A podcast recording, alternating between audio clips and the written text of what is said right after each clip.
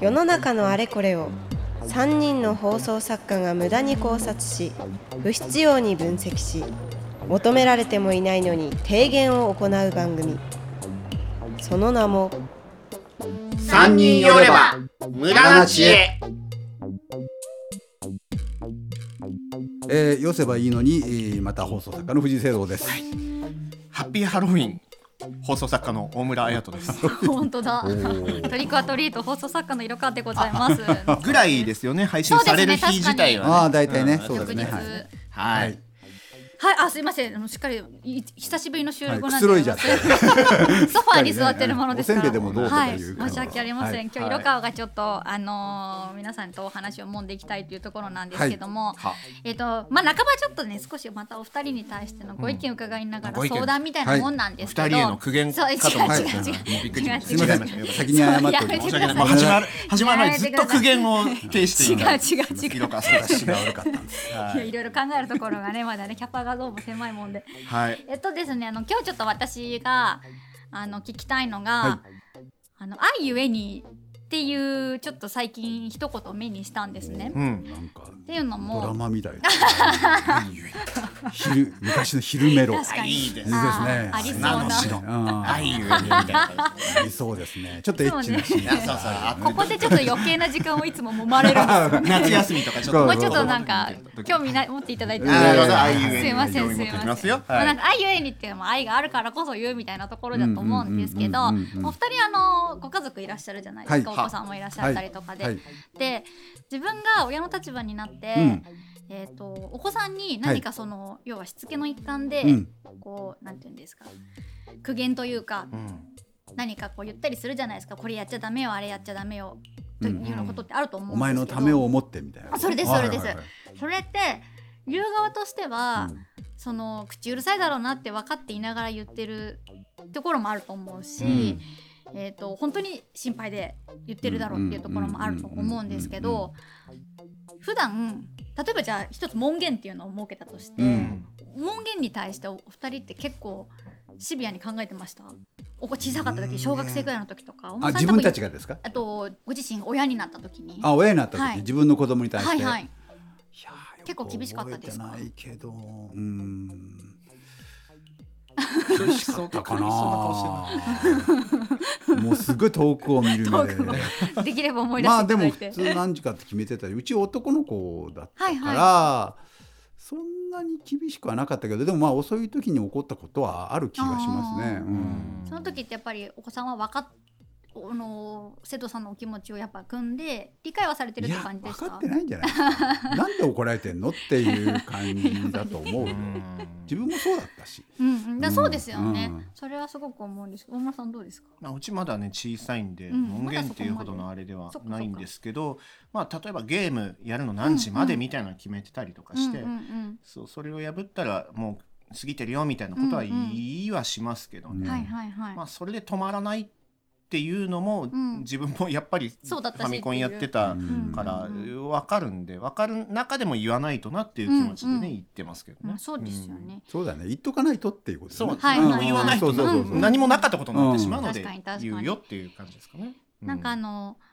最近そのなんて言うんですかね。えっ、とまあ愛ゆえにって愛があってもちろんそれ親子関係だからこそその愛ゆえに、うん。まあ言言われて嫌だろうと思うけどでも言っとくっていう気持ちで言うのは分かるんですけど、それが第三者になった時うん第二とうんうんかその要は他人になった時って、まああのお二人は、まあ、例えば何か、えーじゃあ隣にいる女子高生がすごく大きな声で話してて、おー。でそこでものすごいあのなんて言うんだろう、まあ、お言葉的にもあんまりよろしくないお言葉だったりとか、うんうんうんうんまあ、聞いててちょっとこうあのストレスを感じるなっていうレベルの時ってうん。何か、まあそれだけじゃないんですけど事象的には。何か他人の何かを注意することってあります？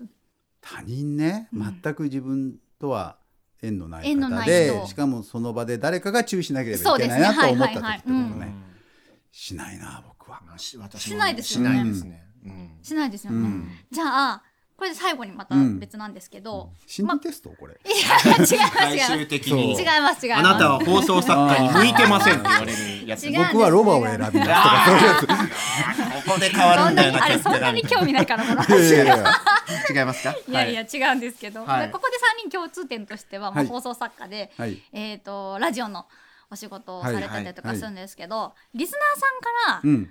えーまあ、リコ番組に対しての、うん。えー要望はいとかの中で、うん。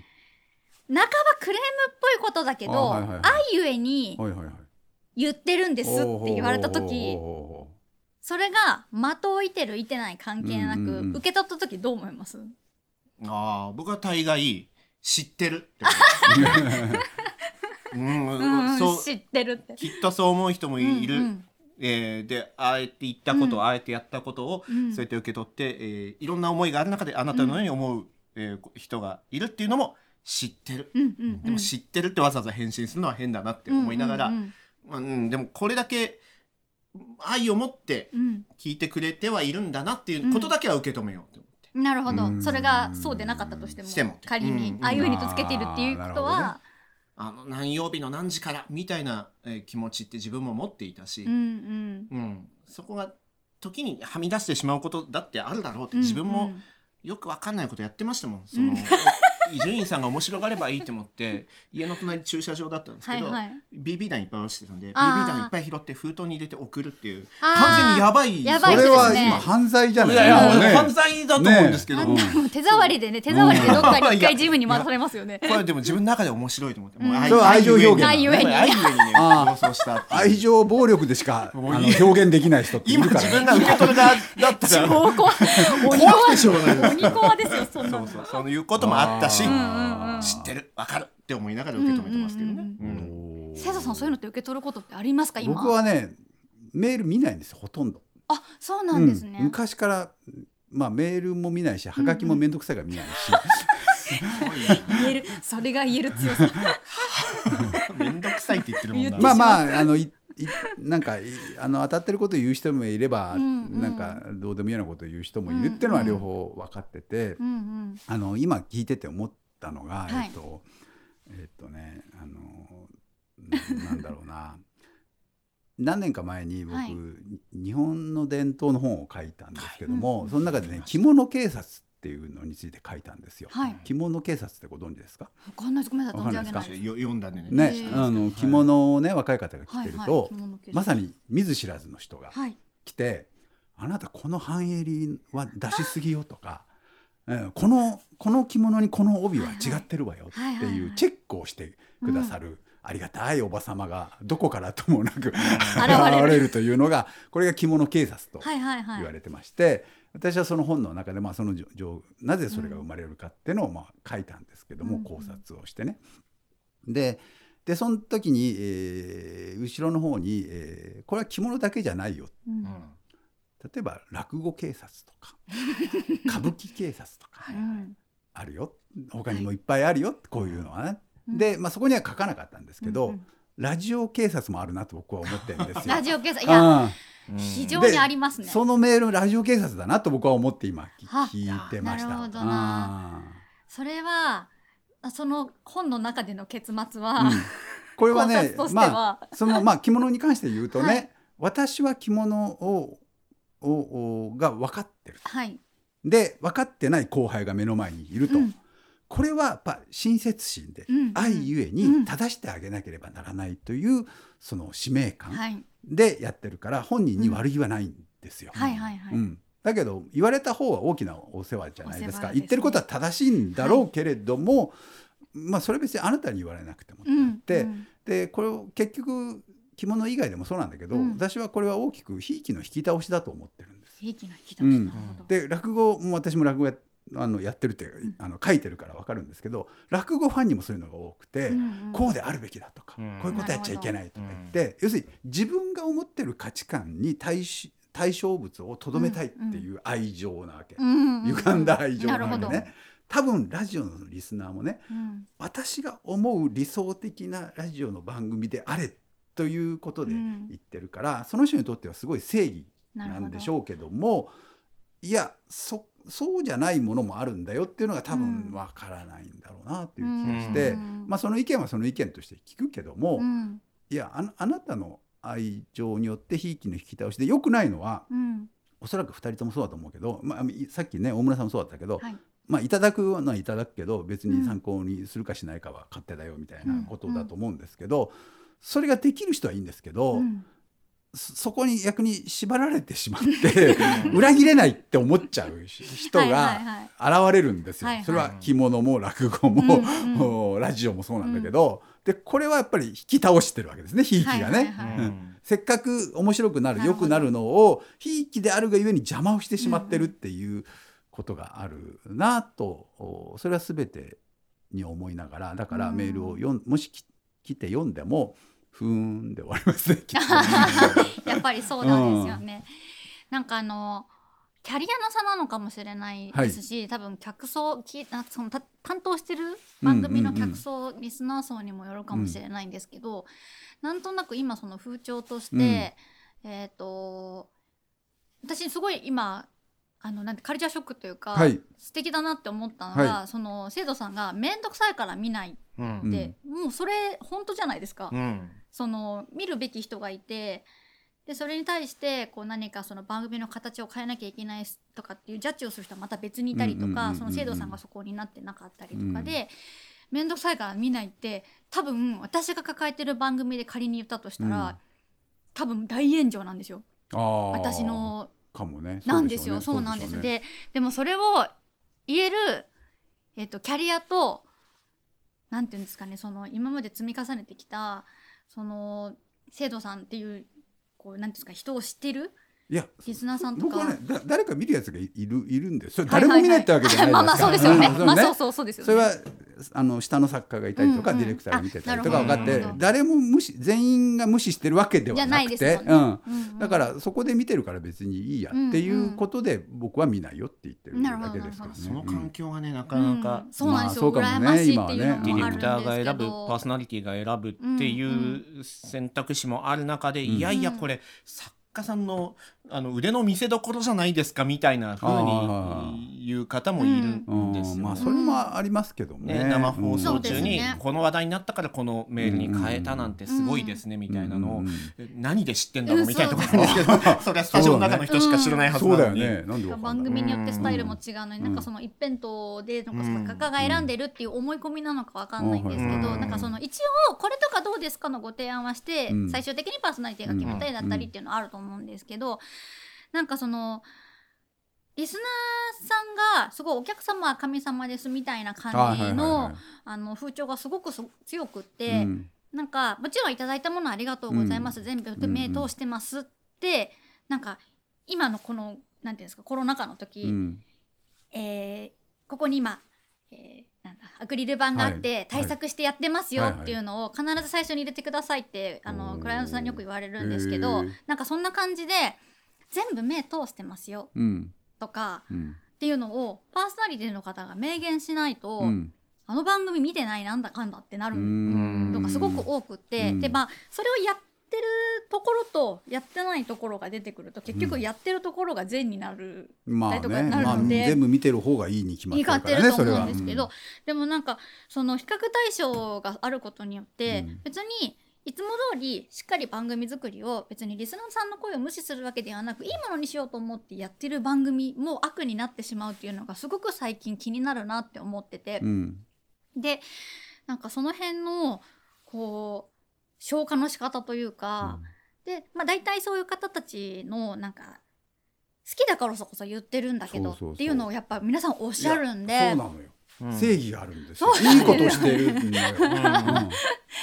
それをこういいタイミングでいなせるようになるのっていつなんだろうって思うんですよね。でもそれってそうですね、うん。その人の正義と悪、うん。まあ、善と悪があるとして、うんまあそれはその人の価値観であって、うん。別でそれこそ生徒さんみたいに、うん。作家がメール読まないとか、えーパーソナリティが全くメールを読まずにパッと渡されたものを読んでうんうん。面白い、えーみたいな番組もいいじゃん、いや俺むしろそっちの方が好きかも。っていう、うんうん。えーそっちを善とする人も必ずいるいる。そうそうしいろんな善が実は世の中にはあって、うん多様性の時代ですよ。そう。